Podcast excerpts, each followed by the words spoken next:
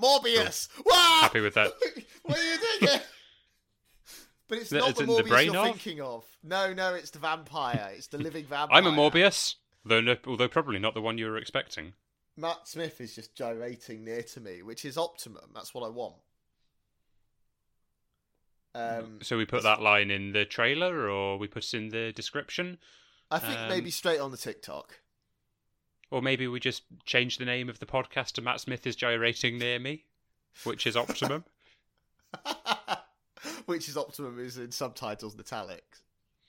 yeah. Um, and maybe which is optimum is also in quotes. The rest of it isn't in quotes because uh, it's a lie. But the, the the which is optimum is the podcast is called Which is Optimum. That's the name of the podcast. I don't think you short understand for- what quotes are. No, no, no. I, I- Yeah, well, That's, I, not how they work. I don't, and I've never read a line that someone else has said explaining what that is, whatever that word for that would be.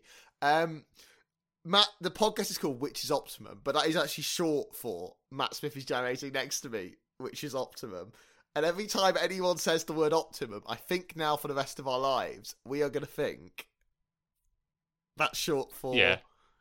Yeah. Matt Smith is Matt gyrating. Smith is gyrating near me, which is optimum. Yeah, and then sometimes you'll say optimum, and they'll be like, "Oh, what? Peter Capaldi is gyrating near me, which is optimum." No, no, no, no, no. Sorry, no, it's short for Matt Smith. I don't know where you're getting the, Yeah.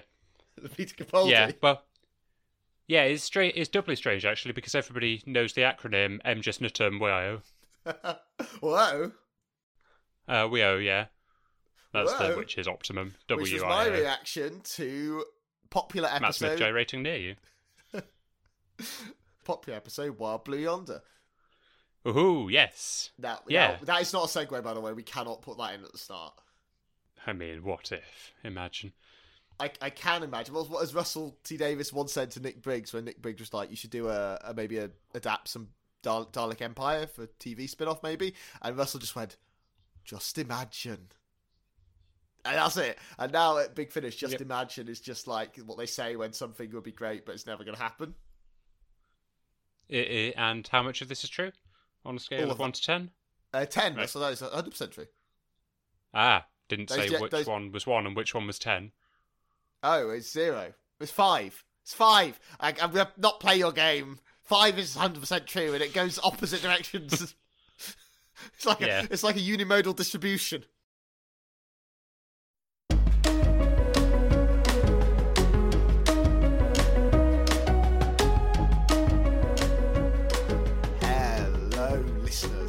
Welcome back to Always Foolish. And today is another one of our special little 60th anniversary episodes. We're talking about the madness, quite frankly, madness that was Yeah. the second episode, Wild Blue Yonder. Obviously, you've got me, David, and Tom. Say hello, Tom.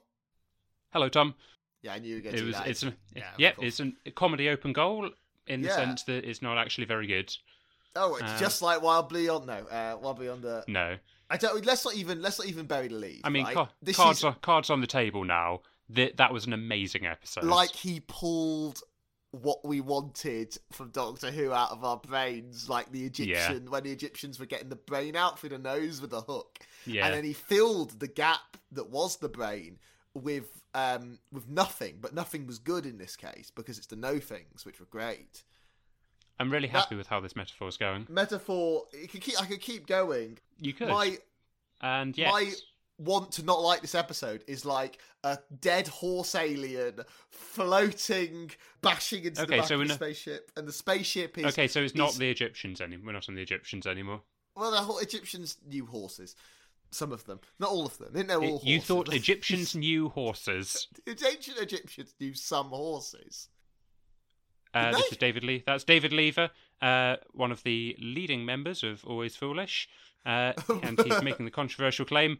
I think Egyptians knew horses. there he is. He's being led away in handcuffs. The, um, Right. Okay. This is no less weird than what happened in the episode. Um. So to begin, it is. I will just very quickly tell you that um, horses were around in the later stages of ancient Egypt, but not the earlier ones. Horses were do you know that? domesticated, probably you uh, weren't there. by being a histor- by being a historian, You don't know all history. by having read books. Oh, I can't read. All I've had is Virgin New Adventures transcribed to me uh, Yeah. by a wizard who lives in my local library. I think it might be Alan Moore. But he, re- he will That read would be so me cool if one Alan book Moore lived in your local library. and read. Well, it'd be quite sad, wouldn't it? I know he Well, got ripped yeah, off by the comics industry, but it'd be him. sad if he couldn't afford, Yeah. afford what afford a house. That would be rent. unfortunate. I think Illuminations did quite well. I think he's okay. Hmm. The man who made all of my favourite characters that aren't in Wild Blue Yonder. And I I wish He made had been, you Frobisher. know- Yeah, he made Frobisher. I think he was he's vaguely involved with Frobisher because he was writing comics at the same time that Frobisher was on. Frobisher was on. That that is a very vague. It's a very vague involvement. Uh, John Constantine, I thought he was going to be Wild Blue Yonder, but he was because John Constantine in one comic once said the word blue. So I was like, oh, it'll be in Wild Blue Uh, Yonder, of yeah, course. that makes sense. Wild Blue Yonder is is super weird. I think the most important thing to do when we start talking about Wild Blue Yonder is for me to first review um, in the Bleak Midwinter the new Eighth Doctor box set from Big Finish. Oh. Um, now it's a fantastic Oh, set, sort of vaguely set in mostly English history with um, a kind of strange time travel hook and uh, a colorblind cast person from history. I- I'm not sure if there's any analogues that we can make to to this. But yeah, really excellent set. Lady Audacity Montague, really great new companion. And I mean, particularly the Empty Man, quite touching, quite heartfelt, but genuinely quite scary. And I was listening to it on a packed Avanti train, and yet it was still unsettling. Anyway, that has as much bearing on the rest of his episode as the introduction to Wild Blue Yonder had on the rest of Wild Blue Yonder. Yeah, That was- I, that I was- mean, yeah, it Did, did. you get that? That was Did you get that joke quite early on? Uh, I, I had a feeling, yeah, but so, so I thought I'd just sing in the bleak midwinter. Could you describe it for the length of two more lines because I need to do I need to finish Oh, the um, verse. Yeah, okay, I guess. The pairing of Lady Dusty and Charlie works really well because they're both from history but slightly different periods. They act like big sisters. And John Dorney's 24 Doors in December is another one of John Dorney's weird ideas that turns out to be beautiful and heartfelt. And you know what? Jason Watkins as a, mu- a mall Santa from Wolverhampton is something I didn't know I needed, but I did. Nice. And genuinely, yes, Tom, Jason Yeah. Watkins plays a mall Santa. I I mean I, I agree. I believe you. Uh, you shouldn't. I, Lisa, I like- agree, as I for some it's reason a was five. saying. It's a five on the truth scale. As we know, the truth scale goes from zero, which is not Yep. true, to five, which is 100% true, and then back to 10, which is zero, which is untrue. Yeah. Because the unimodal the distribution of theory. truth. Yes. So, So yeah, that is a good springboard then, I guess, to start right at the start of Wild Blue Yonder. We're not going to go through Yeah. the plot, but I feel like we have to talk about that opening scene in isolation and then the rest. I think Uh, so. Yeah. There's a bit of me that wonders whether this was um whether this was a potential candidate that Russell wrote for the Children in Need scene before he decided to do uh, the one with Mawaan Oh, instead. Yeah, because Mawaan Rizwan's quite a big name, but Nathaniel Curtis is a who was playing Isaac Newton. Yeah. is a legit is gonna is a pretty big Yeah. name now, but uh, is- is Yeah. going to be like Yasmin Finney. Massive. He's Yeah. one of those actors that is going to be massive. Uh, When I, when I saw him, I did point at the screen and loudly shout, "It's Nathaniel Curtis!" I and my did partner not. next to me was like, "All right, this is, come on." me and the friend I was watching it with mostly got mad, very in fact very angry at the fact that that he was being nice to women, which he wouldn't have been because he was a bastard. He'd have punched. I don't know. Um, I mean, I've read a bit about him. I, I don't think he'd have punched her in the face. I He'd think have that punched honestly, her straight in the face. to be fair, I think Newton was just sort of First- first generally law. unpleasant to everyone, or Yeah, just di- difficult to everyone. He was. he Um, was, yeah. I don't know whether it was misogyny necessarily. Um, no, I, I- mean no more just sort of, probably you know, than the time. But yeah, he was a massive Yeah. dig. Um, but he certainly wouldn't have been that polite to her. He'd have probably been like, "You will burn in hell for addressing me, woman." Um, but Oh no, he man, would. He wouldn't said have the said that at all. His religious beliefs were very weird for the time. Well, yeah, he was a sort of Protestant sect, wasn't he? Yeah, so he was a Trinitarian, um, Yeah. I believe. Can I say my favourite asshole Newton fact? Yep. So when uh, two weirdos in a blue box showed no, um, so my favourite uh, weird uh, Newton fact is the fact that one of the reasons, or the reason that we think we don't have any paintings of Robert Hooke, who was one of Newton's big rivals, and this is Yeah, some yeah, yeah. historians don't think this is true, but some, but I think a lot do, is that after Robert Hooke died. Newton basically got a knife and went and just slashed all the pictures of him in the Royal Society, which were all the pictures of Hooke, and that's why we don't know what he looked like. That's very plausible. Yeah. He was such a vindictive man. I mean, it- it's like it's kind of amazing because I think a lot of the time you think you read a bit about someone from history and you're like, oh, they can't have been that bad. No, no, no. Newton was consistently a dick all the like as far as I can say, all the time. Yeah. And that is the thing that's the problem with that opening scene, and not that Nathaniel Curtis is playing Newton, because Nathaniel Yeah. uh, Curtis is fantastic, and we're lucky to have him in Doctor Who. Yeah, I do hope that this is set up for a, a future episode about I Newton with Nathaniel Curtis because A, be. Newton is fascinating yeah, as yeah, yeah, a, as a figure. B, Nathaniel Curtis is great as an He's actor. He, I saw him in two two two, a ghost story, only a, a month and a half Oh, ago. yeah. yeah. So I, I, I, Oh, cool. I mean, excellent in that. I forgot that he was Probably that. the, yeah. the one that has to. I will also very quickly add that I initially heard you pronounce uh, 222 as choo choo choo. No, that's the. Uh, that's, That's the, the musical about the Choo choo um, choo choo choo, a den- ghost train story. No, I was going to go. That's the musical about the dentures factory. Yeah, I So suppose that would work as well. very different angles. Very different kinds of chew. Absolutely. So Isaac Newton. Isaac Newton. Yeah, so um, yeah. So that was so that was a fun uh, little scene. Yeah, I don't understand why it's there unless there is going to be a Newton episode. Well, I don't know. There was another something else that I saw somebody suggest online. I can't remember who.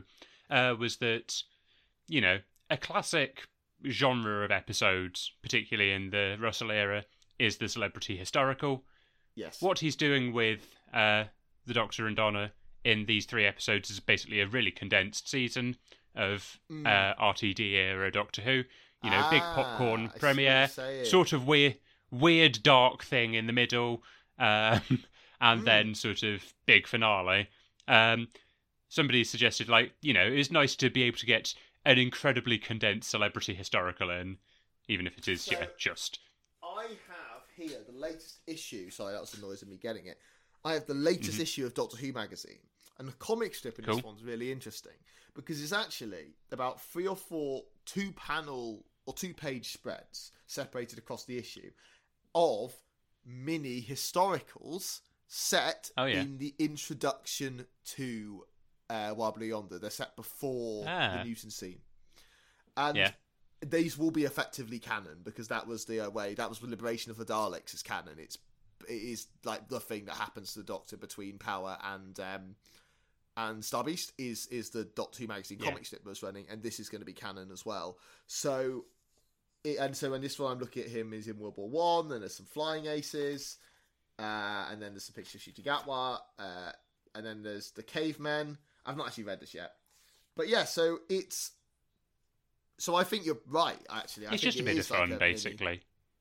yeah, and it was. Do you know what? It was fun, and Yeah, I, I like the the Mavity thing. I like that that was a Yeah. recurring joke. To me, Yep, me too. I really hope it continues to be Well, so for the the, entire rest of the Russell era. I was wondering, or if this is like they're going to realise they've changed the course of history, and Ncuti's going to have to deal with this. I genuinely because Russell well, basically thing, yeah. before Wild Yonder came out, Russell said that this is one of the things That that's would going to be, hint yeah. towards their future plans. It's sort of is why, setting up uh, Yeah. a lot of stuff for Series 14. Yeah, which is why I was reasonably expecting stuff that might set up Series 14. And as far as I could see, there was nothing obvious. Like, I was not expecting, I mean, I was a little bit expecting Frobisher. I mean, obviously, I have no idea what's going to happen in, in Ncuti's series. I know that I, I can make a guess that the finale has the word terror in the title based on something else. He's actually given the title of one of the episodes. I can't tell. And obviously, if you haven't seen Tom, we're getting the Goblin song. Have you seen this? Yeah, I saw I saw the We're Goblin getting- song. I haven't listened to the Goblin song. to it. Is the. Goblin song out? Oh no, it's not. It's not. Re- no, it's not released yet. Um, so just um, for those who but haven't it, seen, it, it will be. It will be by the time we the release it. Christmas probably, though. special is gonna have a song in it, sung by all the horrible little goblins. I love. It's just very side note. I love the horrible goblins. I think they look great. I love them. Uh, I wasn't a massive fan of the plot based on what the leaks were, but I'm entirely 100% sold now. I've seen these horrible little goblins.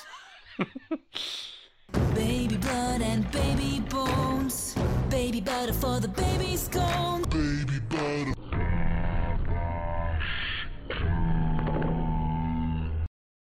Yeah, I, I thought that I, I also I thought that from the moment that I saw the Goblin song, I thought this is definitely going to appeal to David, Oh, based so on stupid. the various times that you have subjected me and The our friends to weird songs from Big Finish. Yes, the Oh, Scorchies, the the, Scorchies ri- is the so River Song good, song. Oh, the other River Song things like songs, whatever. No one cares about the River Song song.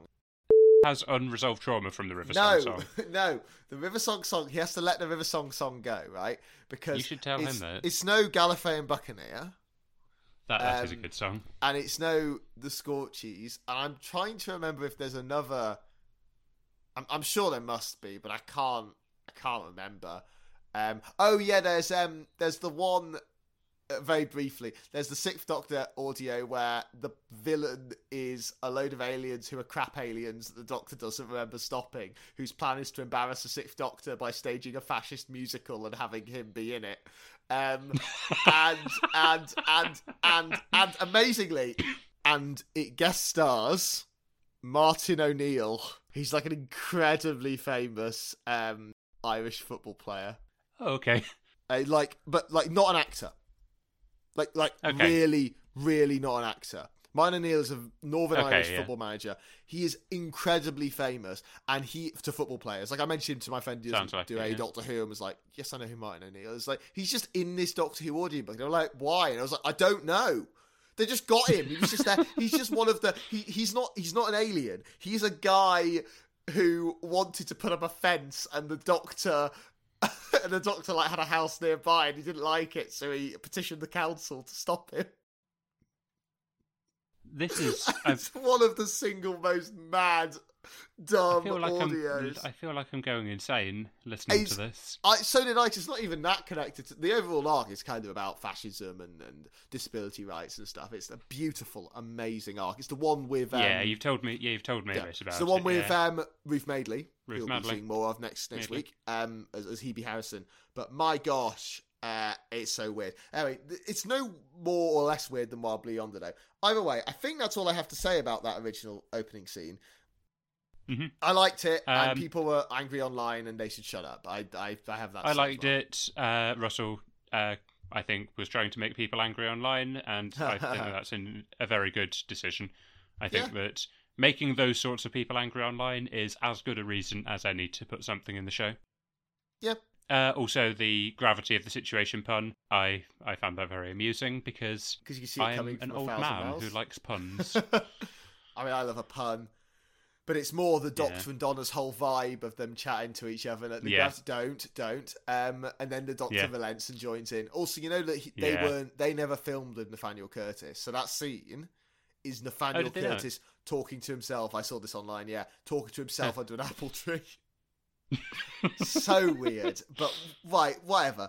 Uh, okay, so let's get on to Anyway, the actual meat. Let's think about the actual, the main what event. stuff let's just list stuff we like that's how we're doing these episodes and then we'll give Yeah. some stuff that because i have a couple of things that i, I didn't like Yeah, do you want to start us, start us off? I started the last one. yeah the whole vibe man like Yeah. wobbly yonder is a bizarre weird two-hander in the kind of vein of midnight it's not as good as midnight i don't think it, it's got too much show i think or too much like yeah it shows a bit too much for it to be quite as good as midnight but it's still I mean, excellent. Midnight is basically a stage play as a, as an episode. this could Um, have been Yeah, in yeah, maybe. theory, it's hard. Yeah, it does. It does rely on sort of visuals yeah, to a much but- greater degree than Midnight does. But, it's that but equally, kind of vibe. it's not trying to be Midnight. It's doing its own yeah, it absolutely is. unhinged thing. I, I think it is. It is in that vein, though. I mean, it is. I think Midnight is Yeah, the closest definitely. analog of Russell's stories, and Midnight is Waters story of I Mars is the other one that I'd compare it to. Yes, I agree, but I think I mean I've got an interesting theory about Waters of Mars, which is that I think Waters of Mars is the best. It's not even one of my favorite episodes, but it is the best Doctor Who Doctor Who episode. It's definitely one of the best base under sieges Meat and potato, yeah, the show's ever done. because like Yeah. Blink and stuff aren't normal, is what I'm kind of getting at. Yeah, I mean, to way, be and fair, this- Waters of Mars in the last 10 minutes decides No, to stop yeah, being yeah. normal in a very ostentatious way. That's true. Um, great, great improv troupe, ostentatious. It's not relevant, but it is. Uh, Cool. So yeah, so the whole vibe is just yeah. this weird, trippy. You don't know what's happening. As soon as the no things are revealed, that immediately becomes apparent. This is going to be Yeah. effectively a, a two hander where they both kind of confront their demons. I love a a kind of I'm the real one, no, I'm the real one. Which one do I shoot? Yeah. I don't know, both of them. Um, that's Yeah. how I would resolve it. I have more than one bullet. The they I- I they would don't be- have any bullets, David. I think you've been watching a different show. oh yeah, sorry. No, I, I'm thinking. You've been um, watching Gun- Doctor Guns- Gun. I've been watching Gun Squad, so I was gonna go Doctor Hmm. Gun. Every Yeah. every problem, it's like instead of the sonic screwdriver, he's got a gun. Yeah, yeah. it just it doesn't. It, It was very doesn't work controversial last episode when he used the gun to make force fields. So many bullets. It doesn't work on wood. It does. It's a gun. it's a gun. He shoots the door. Have you seen? There's the amazing Evil Dan. Um, they cut Evil Dan into um into the scene from Partners in Crime with the window, and then when Oh, yeah, the yeah, yeah. Guards just shoot through the door, it just cuts. yeah, it's so Yeah. good. Um, but yeah, so that's that's yeah. um kind of a couple of my likes. Is the whole I can't even describe it. It's just a mad, bizarre episode, and the fact that we yeah. I mean, I'll throw you Tennant, another comparison actually. Go on. Um, is that what this reminded me of quite a bit? Is uh, Scherzo? Yes, although don't say that to our one of our mutual friends because she unfavorably compared this to Scherzo and was like Scherzo is way I mean, better yeah, it's, than it's this. doing. I mean, I, I, I think I agree, but also I agree, Scherzo is but- one of the best Doctor Who stories Yeah, I've I- ever. I, I re-listened. I re-listened to it recently. It's actually way, way, way better than I remembered. yeah, it's yeah, amazing. it's just sublime. But yeah, really. I don't know. Yeah, this seems like Russell has listened to Scherzo, played a lot of Among Us, Perhaps- and oh my uh, gosh, sort of just sort of so messed around, messed around Us. with the CGI uh, things uh, to see what he can do, and made that into an himself? episode. Yeah, I reckon Because that might it's a one-man operation. might explain some things about the CGI in this episode if Russell did it himself. I honestly didn't mind the CGI. We'll get onto Uh, it. we'll- Uh, we'll I didn't mind that. some of the CGI, but there is some of the CGI that's like, I will get on to it. But some of it is like, hey, you have Yeah. Disney money. Do you have any more? Do you want So to go for a like? For a like? the concept, basically. That obviously it takes a while to reveal the concept, but eventually, when we see the doppelgangers, um, I'll also very quickly add that I think this episode should have been called Doppelgangers on the Spaceship, but that would have given the twist away. That's a good one. Once we see them, then the uh, the episode just absolutely flawlessly moves from one premise to the sort of next logical extension of the premise. Um, Mm. It feels like an incredibly pristine episode in that sense, conceptually. Yes. That, that it is based on just v- one very simple sci-fi hook of basically mimics. Um, Yeah. I'll, I'll add another comparison actually that um, this was something I was going to say Mimics that have memories. as a as broader well. point. Yeah, yeah, yeah, that's true. But yeah, something I was going to say as a broader point is that this. Uh, I know I said in the last episode that Starbeast does feel in some ways informed by the Moffat era. This feels incredibly informed by the Moffat era, and in particular by Hmm. Moffat's sort of weird scripts that he did for Capaldi. So Listen was the one that really stood out to yeah, me as I see a mean. comparison here. But also, also to a degree, Heaven Sent and Yeah, I was gonna say there's some. There's certainly the vibe, particularly of the reveal at the end, feels like the, an Mhm. Extremis flip. Yeah, That's what that felt. That's what it reminded me of. yeah, And we mean this favourably because we both love extremists. yeah. We're extremists, extremists. Yeah, we are. I would blow up CERN to make my point about how good that episode we'll all is. go together when we go. Seven. All fused in an incandescent Bet you glow. all thinking seven. Bet Yeah, you were. it's a simulation. Everyone's always thinking seven. It's everyone's favourite number. David, shall we um shall we recite a bunch of numbers together and then just sort of edit out the bit where we're explaining it? Yeah. Uh, okay. We What numbers are we doing? should do it in order. oh no, that's quite easy to guess. That Let's- would ruin Wait, let's do it. One, two, two, three, three, four, four, seventy-six. five. ah, I got ya! We're not in a Oh, thank, thank God, I guess we're real after all. Sadly, I was really excited Mm, there to find well. out that I was in a simulation. I wouldn't like off myself. I don't care. Oh, the monks are going to use me to invade the real Earth. I don't care. I'm not in the real Earth. Why, why do I? I can't wait until we get to talking about Lie of the Land, and I will explain to you my whole theory about uh, suicide, the monks, extremists, and battle tactics.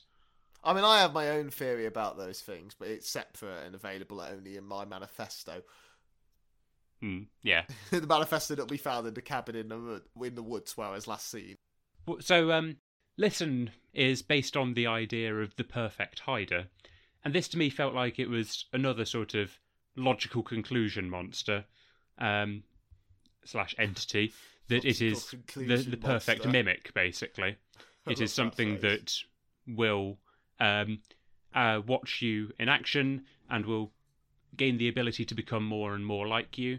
yeah, Um, and yeah, we see it sort of passing through a bunch of different stages where the the nothings are figuring out just the existence of shape, and then are starting to figure out things about psychology and how to um, present themselves to other people. And yeah, it feels like it feels like a truly existential threat to reality in a way. And yeah, that, I mean, yeah, if they get into the universe, then yeah, they, it does seem that there is absolutely no um, limit on what they can do once they've figured out how to do it. Stop them. I, I think to me, Yeah. they didn't feel like a threat that couldn't be stopped. They felt like a threat that'd be very hard to stop, but that would, you know, cause Yeah. massive chaos. One thing I want to add to that: it's not just that they watch and observe and learn because they don't. They know stuff. Like they know what you know, Yeah. and they get that because Yeah. the more they're in your proximity, the more they know. And that's actually quite unique in these kind of stories because usually the hook is they don't know what you know, and that provides very easy plot mechanics. But what Russell's done Yeah. here is take the deliberately hard route of the fact that they both that they know everything each other knows, and the Doctor and Donna know each other so well that actually it's sort of a disadvantage in some scenes that they know each other so well, especially in that last Yeah. bit where the Doctor makes a mistake. Because the fact is that Mrs. Yeah. Bean is funny because it is. That that is why Mrs. Yeah. Bean is funny. Russell's got it right, and the not thing gets it right, and Donna in in in sort Donna of tries too gets hard. it wrong. Yeah, Yeah, and that I mean, I, I, I, to be fair, the other reason why Mrs. Bean is funny is because of Rowan Atkinson. But, yeah, I was gonna say and the idea of Rowan Atkinson's character being in a stable marriage. Uh, that's a hilarious concept in and of itself. Well, it's definitely the woman who he tries to woo, but he gets the Christmas turkey stuck on his head. yeah, and Mr. Bean that, is an alien. We don't know where he comes from. He might have been a, a not thing. Maybe he's a not thing, yeah. badly, yeah. he's Yeah, badly. he's really, really bad humanity. at He's mimicking really, He's a really. No, he's like, oh, Teddy, you Teddy, your arms are too long. Teddy's arms are Hmm. down to the floor. It's, no, t- oh, Teddy disappears. He puts him down. Teddy disappears. Like, oh, I didn't know that Yeah. Teddies still exist when you stop looking at them. To be Uh, fair, maybe maybe this is what hap would happen if one of the nothings made it to Earth. It'd be The- fine. just hearing so many thoughts maybe would Yeah. just disorientate them Well, you know, to the degree that they'd end up the acting like Mr. Bean. That they call they'd cause so much destruction. Every time Mr. Bean's car pushes that Robin Reliant off of a car parking Yeah. space, that's the not things declaring war on the universe. Oh, do you know what it is? It's the not things, but instead of hearing like all the, the chatter of war, that's what you know pushed Yeah. them into into darkness and evil. They just like They're just hearing road got a- rage. I was gonna say just got a massive concussion. They just heard all the people with concussions. Yeah. That's where they come from. Ah, Mr. Bean as a not thing is one yeah. of my favourite bits. I'm yeah, I'm convinced by that. um, yeah, that's that is absolutely Micah because as we know, he is an alien. That's canonical to Mr. Yep. Bean. So, and to be clear, just to be very clear, people who are listening, that isn't a bit. He is an alien. yeah, that That's- is true. It's it's in the a, opening it- credits. There's a whole thing about it. Yeah, uh, and there's Um, an actual episode of the animated series in which he flies off in a spaceship. Uh, anyway, yeah, but so I yeah. I love the idea of making it harder for yourself to write something as well. I just think that's great. I like Yeah. Russell's clearly setting himself challenges. I do quite like the idea Mhm. that they heard war and became evil, but I do think like it, that's a bit. I don't think that's explored enough. But that's that's a It's not, no, and No. that's that's something I was going to bring up as well with regard to the title of this episode. Yeah, the- go on then, because I yeah, know about this. so Wild Blue Yonder, um, it's this uh, it's this song with like military associations. The Doctor and Donna discuss it a bit near the start. Then that doesn't really feel like it goes anywhere, and I think that I No. think that that is Very. I think that that discussion of why, um, why Mrs. Bean was fine with them, the children all singing it because it's jolly. Maybe then we're supposed to connect that to this idea that um, war and anger and like violence and hatred and stuff travel further than love and uh, more visible. Maybe I don't know. It felt it felt a little bit underbaked. It's I think It- it's I- really I, weird. I imagine right? that that was It's- probably a, a little bit clearer in the script before it had to start being cut down. I guess It's quite a confused, like the the fact that the TARDIS plays that song as well is a bit random. I mean, I don't want to get Yeah. into stuff I don't like now, but uh, as I'm already talking about it, Donna spilling her coffee on the TARDIS cannot be the reason why the TARDIS almost is destroyed. That is mad. That is Yeah. What that is? I mean, you don't need to contrive a reason, Russell.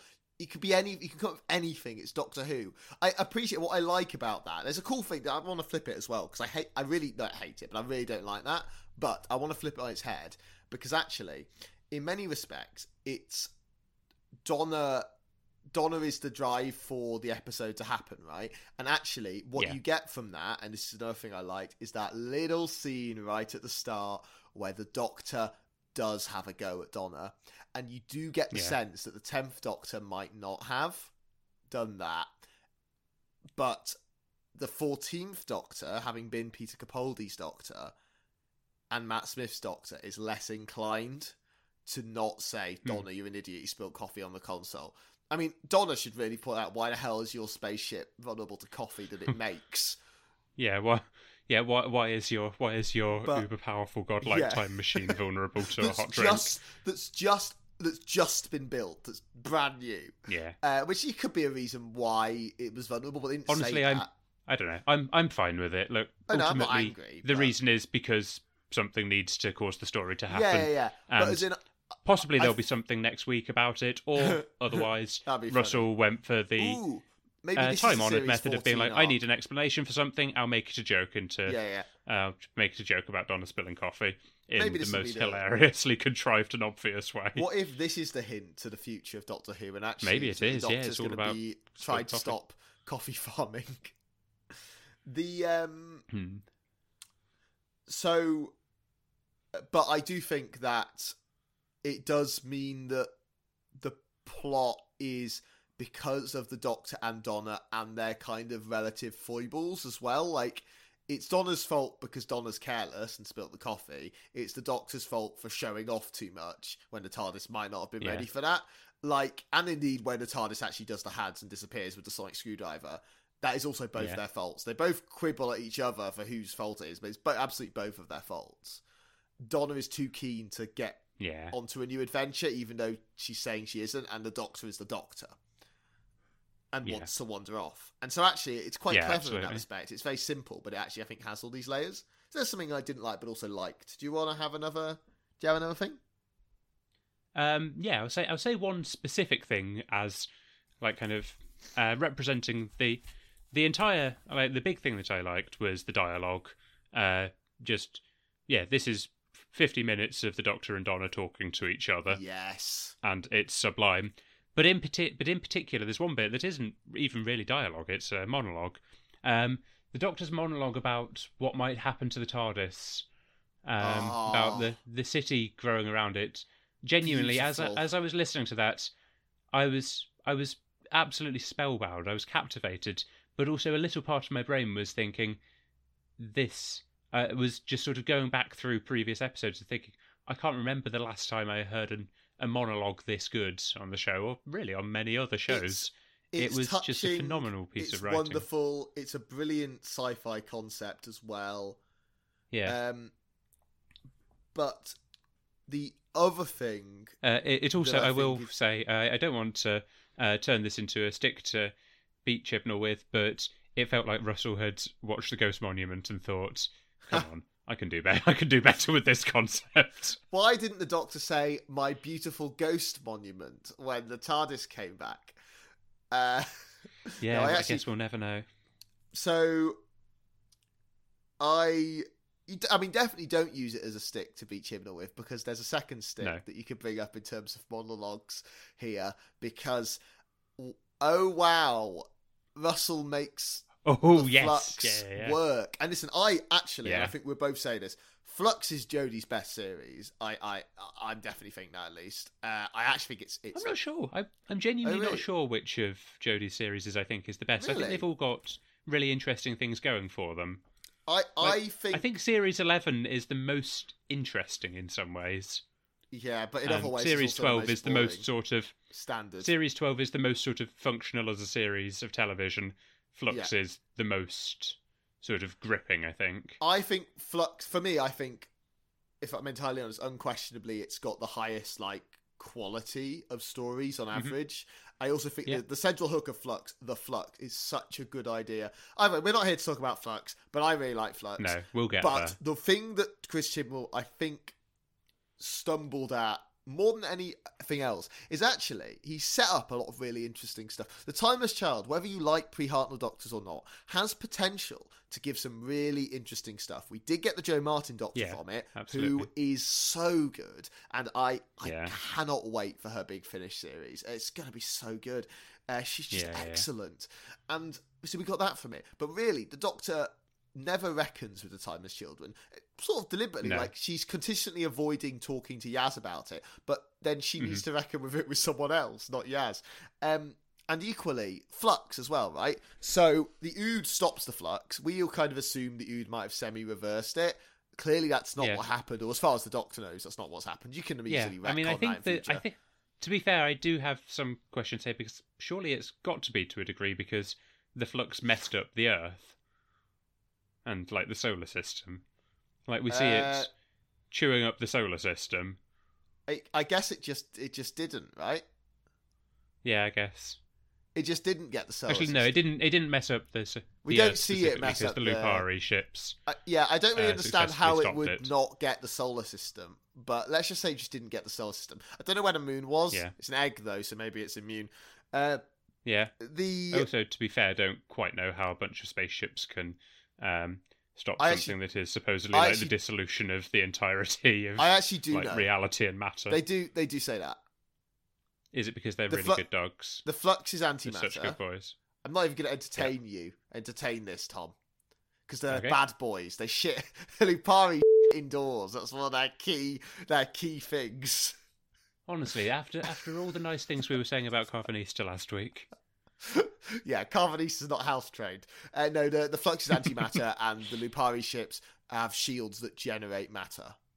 So that's that's why they could do it. So that I appreciate you can't generate matter, but that is that's that's the explanation given in the show. So I Okay. actually sure, think that fine. that works. Why no one else can do that? Who knows? But uh, I suspect you can generate matter from energy. You just need an insane amount of energy. Yeah. But either Also, to be way, fair, like the flux doesn't get stopped by chewing up like entire planets, so quite why um, a few spaceships worth of because they're uh, really good boys, would Tom. stop it. Because Okay, they're yeah, really good, point. boys. Yeah. Haha, if I, really steal good your, boys. if I steal your argument, you can't fight it. Uh, Yeah, and, Yes, and since you're but- and since you edit the podcast, you can make it sound like you didn't even steal it from me in the first place. I'm going to make it sound like uh, Tom's just saying, wow, David, you are the greatest living human who has lived words, ever. words, words, words, words, words, words, words. I'm just going to change what you just said to just say words, words, words, words, words, words, words. Hamlet, Hamlet. I'm going to change that to Hamlet, Hamlet. Hmm. No, but so the Doctor's little thing he says about how the Flux destroyed half the universe and he blames himself, and the not thing Donna says, "Well, it's not your fault," and the Doctor says, "I know, Yeah. but it, but he's clearly not any less upset by it." And that's Yeah. it's just so true to the character, and it adds Yeah, so it's a many brilliant layers. character beat. I unfairly said it's what Chibnall couldn't do. That's not true. It's not true. Chibnall could have written scenes like that, Yeah. but I don't think his focus was quite It's on what- the right I- stuff, and he just yeah, didn't. I think it's what Chibnall didn't get round to do because um, he didn't. A lot of his episodes don't have that much time to breathe like this because Yeah. he writes very, very plotty episodes where there's quite a lot of things going on, um, and uh, yeah, there's there's also a there's definitely a, a certain sort of Russellness to the dialogue as well here. Definitely. Um, the doctor screaming at himself and like you know just getting so angry and upset almost without being pushed by anyone else to do so is a very like tenth Doctor, 9th Doctor thing to do. I think. Yeah. Well, yeah. Although to be fair, the immediate comparison that leapt out at me when I saw it was um, the end of Death in Heaven, uh, with the Doctor just going absolutely, um, just sort of like getting incredibly speech, angry though. and sort of beating up the TARDIS. When does that happen? Death, Death in Heaven. Yeah. Um, after he goes to Oh, the when he place doesn't that find Gallifrey, Gallifrey. isn't. Yeah, and he smashes the TARDIS. Yeah. That now that would be Also, just talking about that has just reminded me how much I absolutely love Death in Heaven. He didn't just spill coffee on it, which is usually what they do to punish the TARDIS, isn't it? Yeah. Why didn't he just knock over a small cappuccino? He'd just been in a cafe with Clara. So, oh no, you haven't yeah, he should have just. Just. yeah. yeah, maybe he goes. Maybe that's why he goes to the cafe to see Clara. He's like, Uh, I need to get maybe coffee. Maybe it's not oh, you're- coffee. oh, you're I know the doctor said it was a cappuccino machine. What if it was just like an antimatter machine, and that's why the TARDIS gets. And he was trying it? to poison. He was secretly trying to poison Donna. Yeah, that's the difference between the fourteenth Doctor and the tenth Doctor. Yeah. Fourteenth Doctor is He's a secret poisoner. he's, he's like Thomas Young, famous British poisoner. In future multi-doctor stories, when he shows up and they're like, "Oh, you, it's Sandshoes and Grandad's. And uh, they're just gonna man. be like, "And you, the poisoner." Yeah, and you, Johnny Strychnine. Honestly, it would be um, it would be one of like the Eleven's personalities. Like you've got the hypnotist, the the serial killer, the kleptomaniac, and the poisoner. Who all out all times he's like, Doctor, I will finally get. I've got a Please, solution I've got some tea. Drink your tea. uh, that is an in joke. No one can. He was the one that got less trust. Yeah. Oh no. Oh, oh, yes. Uh, Yeah, be when all when all you have is a flask of poison, every problem looks like a person vulnerable to poison. Wow, what an incredible tangent. Can I? Um, yeah. do you, oh wow. So I've done the flux. I thought the flux was really good. Do you have another another thing Yeah. you liked? I've got a couple more. Um. Uh. Well. Well. Yes. I got loads and loads of things. Um. Oh, go on, the the them out. myster the mystery going on throughout the Okay, whole this thing. is my next one. So yeah, cool. Th- This is your next one. Yeah, yeah. So go on. Okay. Yeah. Yeah. So yeah, the mystery that we're Skirkido. being fed bits of. Um. The yeah the Vonkitude. slow countdown of um. Yeah. Fen Vermont. uh, Fenmore, Collins, Brait, Tremperding. and I can't remember all of whatever. the other I, ones. oh, no, all the things I just said. Those ones. Vermont. I said that twice. Yep. Sure. Vermont is 2 of Mhm. the numbers. Two numbers Yeah. of Vermont. It's, very It's a very confusing conf- it's a very confusing Yeah. culture. It's a Bernie remarkable that they Sanders. have managed to build a spaceship. Bernie Sanders has a love hate relationship with this culture. Yeah. I like how much they're Um, talking about Vermont, but I don't like about how much they're blowing up spaceships. I thought that was not bad, Bernie Sanders, but whatever. Yeah, I'm just sort of letting it land. um, anyway, yeah, it's a it's a really interesting mystery. Um, the clues sort of are there. The idea of the the really really slow Oh, um, way of stopping them, amazing, I isn't it? absolutely loved that. Thought that It's yeah, that, thought that was so absolute clever. genius. it's it's yeah. one of those things where it's so narratively satisfying because it's staring you in the face, especially because the Doctor literally says it. It is that's Yeah. the most narratively satisfying thing is something you could have worked Yeah. out from the beginning. Like Heaven Sent, I think is you can you can basically guess from the beginning. You know he's been teleported in. Kind of what's I guessed what was happening in Heaven Sent in the first eleven seconds of Heaven Sent. yeah, It's not a told, joke. you've told me this quite a Um, lot of times. and it's annoying, but it's so narratively satisfying. And it's it, Mhm. Russell just I can't think of another episode Yeah. that he did that's got that kind of twist reveal that's so so yeah, amazingly sure I can. um just feels so good. Yeah. That yeah, this is a high concept episode in a way that Russell Yeah. often didn't do when he was showrunner. Mm. I think because I think at least partially because he was having to do all of the sort of the, The- other episodes, the the, finales ones, and yeah. the I mean, season premieres. What um what have you. seems to be clear is that Russell in doing a short series seems like he's doing more unhinged episodes because we know the yeah, name of I think it's Ncuti's. Ncuti's second episode, which is like the death chord or something. So I'm guessing that's the Hmm. musical episode. Actually, I don't know if Russell's written that, but he's certainly written what like episode four. I mean, I wish I wish he'd called it the secret chord, but maybe there's Yeah, I mean, I can find out what it's actually copyright things there. Um, Yeah, give me a minute. I'm gonna find out because I can correct myself because I definitely said it wrong. So we know that one of the episodes in the second. Sorry, we know that one of Russell's episodes next season is called "The Devil's Chord," which I would Ooh, guess is the nice. music episode. Uh, I, yeah, that makes sense. And there is, there is, I believe, There is a already a, Devil's thing Chord. known as the Devil's Chord. Well, there's that. There's a massive thing as well. Although it's episode two, it said so, and I'm pretty sure that Russell wrote episode four, but he might have written episode two as well. The um, but either way, like these feel like he is giving himself more time to do like Yeah. a meat and potatoes one, and he sometimes did. But sadly, the like one of the ones, for instance, that he did that's like standalone was Love and Monsters, and that's didn't go down that well. I appreciate opinions do vary.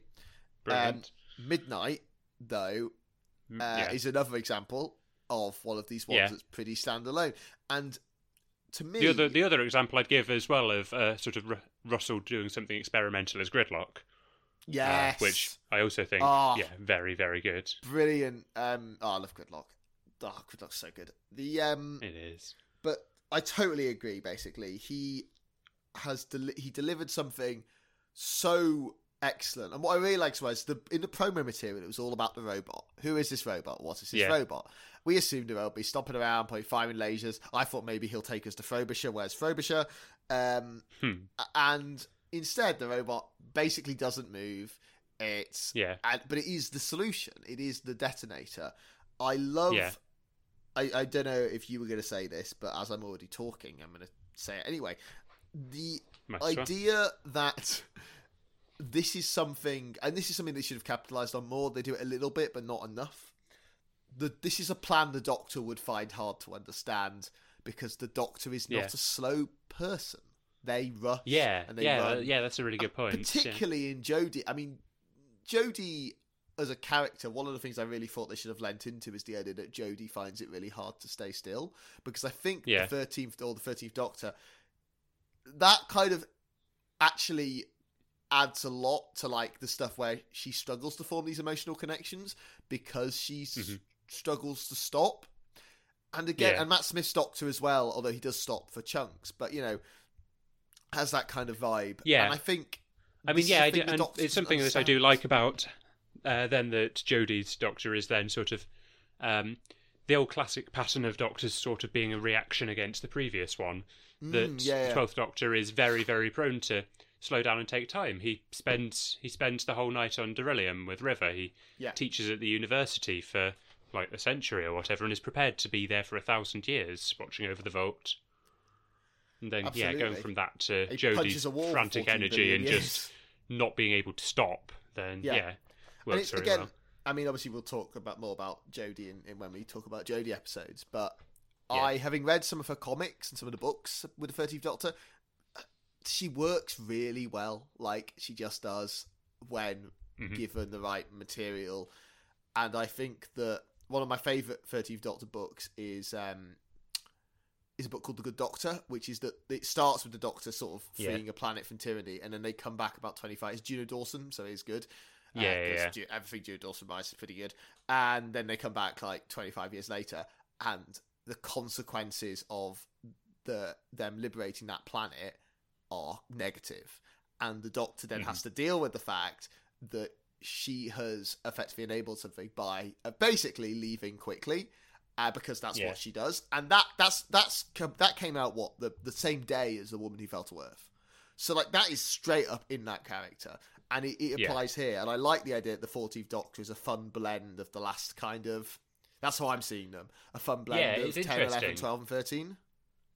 Yeah, uh, it it is an interesting bit of characterization. Yeah. and yeah, the the slow bomb is is brilliant that he he Yeah. can't work it out. It's brilliant Yes. that the the nothings can't work it out Until because he works it out as well. But sorry, go on. Yeah. go but also Nothings just can't work it because this is yeah because it's sort of it's similar to putting things down and they still exist it's like this person is gone but they still developed a plan that just happens Yes. incredibly slowly Object And the other thing I'd add- sort of alongside that is the just the sort of the image of this robot walking incredibly slowly down an incredibly long corridor It's great. like over the span of I mean the amount of the distance there like this robot's been walking for years maybe yeah, I it's, think what, it's three years, right? it's it's yeah, yeah it's a spectacularly I don't know it's a really poetic image in a way It is, and it's you know something me, that it's the kind of thing I would very meaningful well, it is right. It's it's about the fact that slow, tiny little increments can lead to something massive. That it's it's quite a simple message, but I think it Yeah. is that. And in some regard, that is the story.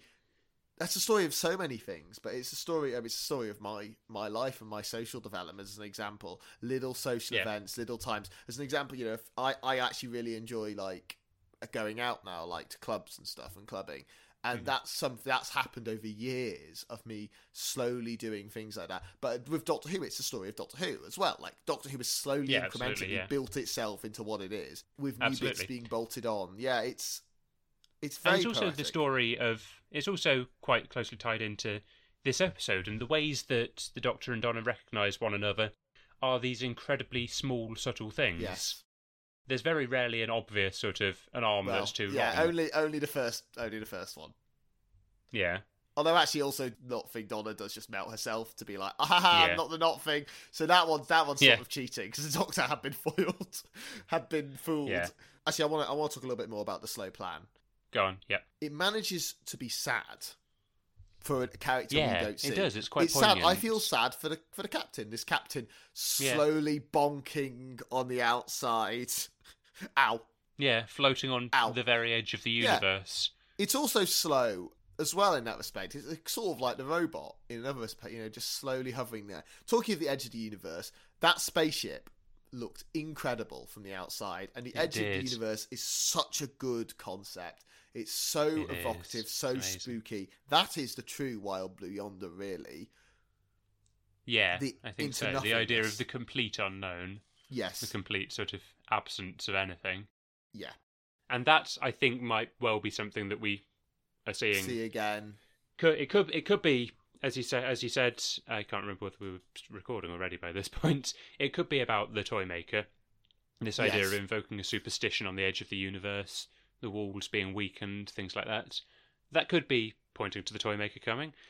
But also this could be the thing that Russell mentioned as uh, setting things up for series Yes. 14 and I I personally think it's that. I think that season series 14 is going to be a much more magical fantasy-ish Yeah, sort of show I- than the science fiction we're used to. I we know we've got so. goblins. We know we've got Jinx Monsoon playing some possibly like Musical godlike themed being. Villain. Um, Mel, a magical creature in her own right. Yeah, Will be in it. Yep.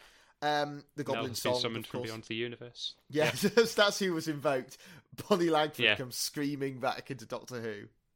Yeah, Yeah, I, I think I would agree with you there. I think in retrospect, it, it's. I don't think it's anything we can work out. That's the thing. I think we all, or at least I assumed, it would be something really obvious, like it's set on Gallifrey. yeah, Um, but in fact, I think it's going to be. It might even just be tonal. But I think could be. It, or it might just be these are the kind of stories we're going to tell more of. Uh, yeah, which I'd is very, fantastic. I'd be delighted by that. We do need to spend a little bit of time on some stuff we're not as keen on. That So- is but true, so- yeah. Which means that we have to very briefly touch on a very, very important thing we do we do like. I'm just going to speak for you because I know you do. Mhm. Ah, Wilf, Wilf, Wilf. Oh, Didn't Yeah. expect him. I thought he'd be in the next episode. He uh, it is wonderful to see him. It's such a touching scene. Desperately sad that he passed away so soon after. tears Beautiful tributes did come Russell. to my eyes during that whole scene, and then with the um the credit to him at the end. Yeah, it was and when yeah, he sees the see doctor, that you can feel not just the warmth in Will, but the warmth in Bernard Cribbins. yeah, To see David Tennant to redo a job he loved so much. yeah. It's it's wonderful, and that scene in of itself is is worth the episode. It just it, it's, Absolutely, yeah. It's it's so. I mean, all the the scenes with the Doctor and, and Donna in, in the TARDIS at the end is very touching as well. But that and that Mhm. adds that just adds to it. It's it's beautiful, and you know, thank you Russell Yeah. for giving him that chance. Thank you Bernard for coming back. Thank you, Bernard Cribbins, for everything. Thank you, Bernard Cribbins, Yeah. for being Bernard Cribbins, and, and just you know, I have Yeah. friends who, to whom Wilf means so much, and I like Wilf, Yeah. but it reminds me. I think I don't like the end of time that much, but watching that scene reminded me of the the best parts of that, which are just is just Yeah. Wilf. It's all about Wilf. Yeah. Yeah. Wilf is what I'm looking for, Yes. Oh, as they yeah. say at schools. So, moving on from that touching bit, I think talk about some stuff very briefly that we maybe weren't as keen on and how we might improve that. I alluded to it earlier. I'm just Yeah. gonna say it. that long corridor looks terrible. It looks it looks clearly CGI. I really, really, I really liked do. it. And I watched it on a bad TV as well, like not on like a 4K Mhm. TV. The rest of the CGI, like so, the CGI of the spaceship outside looked incredible. That looked brilliant. a lot of the not yeah. things look really good. The I mean, oh, I didn't mention in the things I liked. The first scene where the not things reveal themselves is so. Oh, yeah, that's amazing. It's- Yeah, we, yeah. we had to mention. I had that, a sorry. I had a feeling it's it's Oh, the- yeah, it's yeah. perfectly You know written in the away. sense that you realise it slightly before it becomes obvious. You do as as well as soon as they as soon as he came in and his facial expression was a bit weird. I was like, "That's not the Doctor," because there has to be a yeah, I had a suspicion as well. Uh, yeah, But yeah, the the arms are prosthetic in that actually, so they're not effect. And, Okay. and I do think some of the CGI effects on the not things, particularly when David Tennant can talks over and his head comes for his own legs. I, Mhm. If you rewatch that, and I've seen the episode twice, it looks unbelievably bad. Like I genuinely, it's because it's floating. It's not. It's not like it doesn't look like his head's there. It looks like his head's been photoshopped on, which it has. yeah, So there's little patches of CGI, which I, the problem is I've we've been set up. This is my opinion, set up to think this is all going to look so great. Whereas if this Hmm, was in Jodie's Disney era, money. I'd be much more allowing. Exactly, but the Disney money. So that's what I would say about about the CGI. I don't want yeah, fair enough. It's not something it. that really stood out to me when I was watching it, but I was talking to the secret third member about this, and honestly, I can't think of any time where, on a first viewing of an episode, I've thought that the CGI is bad. No, uh, my sister, out to me. brought, my sister did was like, why does it? But there's a point my sister turned to me and said, "Why does it look worse than it used to?" And she meant like Capaldi era because she didn't watch A Jodie. So, yeah, I don't, I didn't agree with that, but I did think the corridor. I mean, it's amazing they've got a green screen studio that huge because it is massive. Uh, and they there's a great clip of how they were doing the running scene at the end with a big treadmill, Yeah, It- like a huge one. So that's that is great. But yeah, I did think the corridor looks a bit whack. Do you have something? I'm not hundred percent convinced. I can I'm open to being convinced by the the resolution, not of the the slow bomb, but of the two Donnas. Yeah. That um, the Doctor noticing that her wrist is zero point six 0.0. millimeters too long. 0.06 Yeah, or whatever. millimeters too Yeah. long. Yeah, Yeah.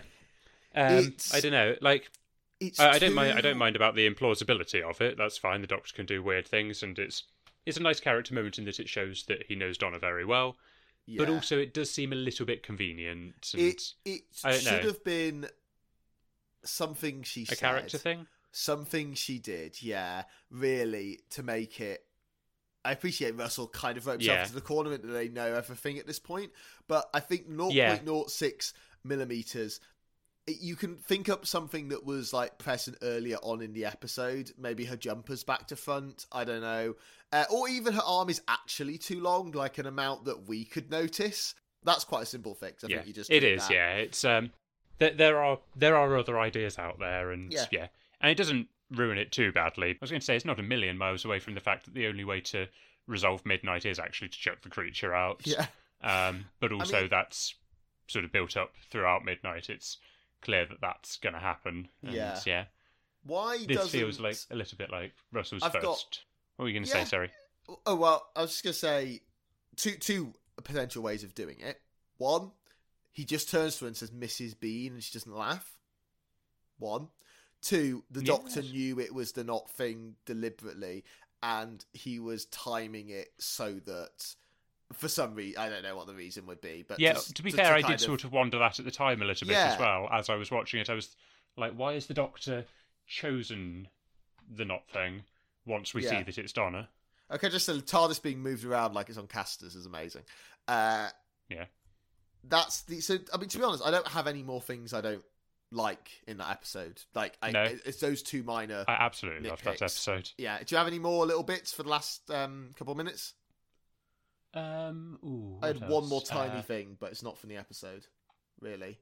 Um, uh, I loved when you put things down; they still exist. Yes, That's, that's, great. so That- good. that's a statement full of full of thematic resonance. I feel as well. That's that oh, uh, with Russell coming back, you mean?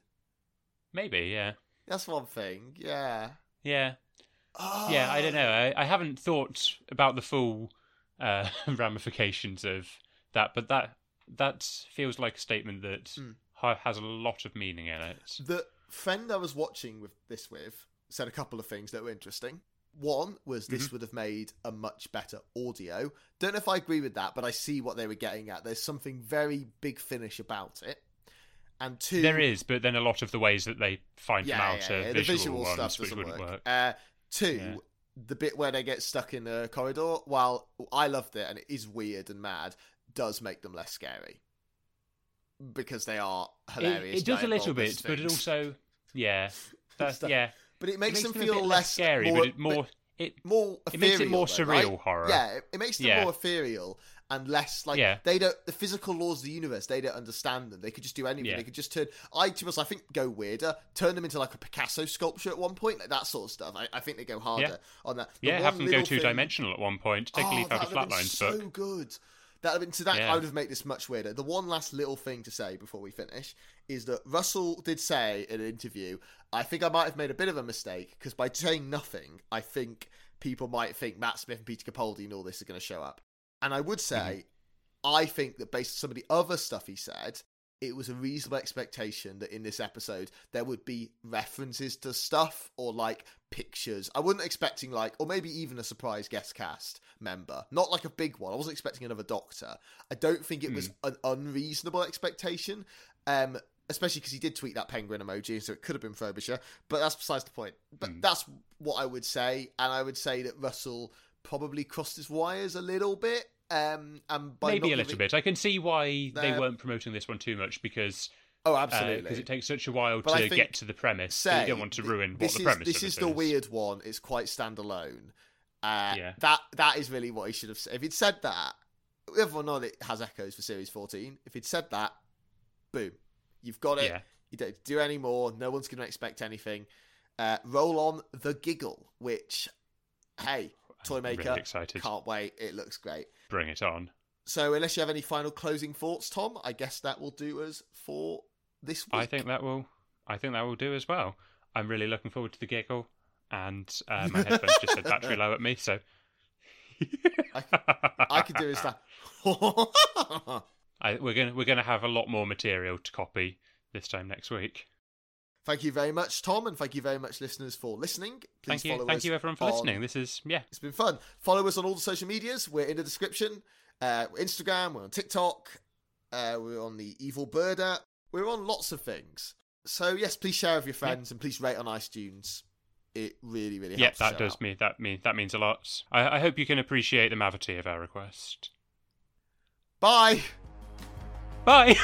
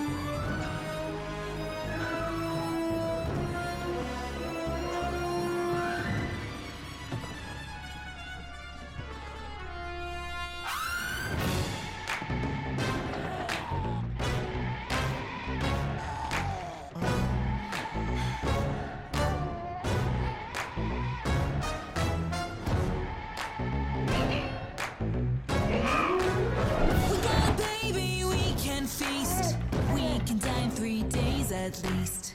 Baby blood and baby bones. Baby butter for the baby scones. Little baby feet, little baby Amazing. No, it's not. What do we do? Babies have such very bad luck. Now into baby, we will tuck. Eat the baby and some salt. Bailey's honey powdered malt. No baby salted, she's a treat. Her destiny is time to meet be we need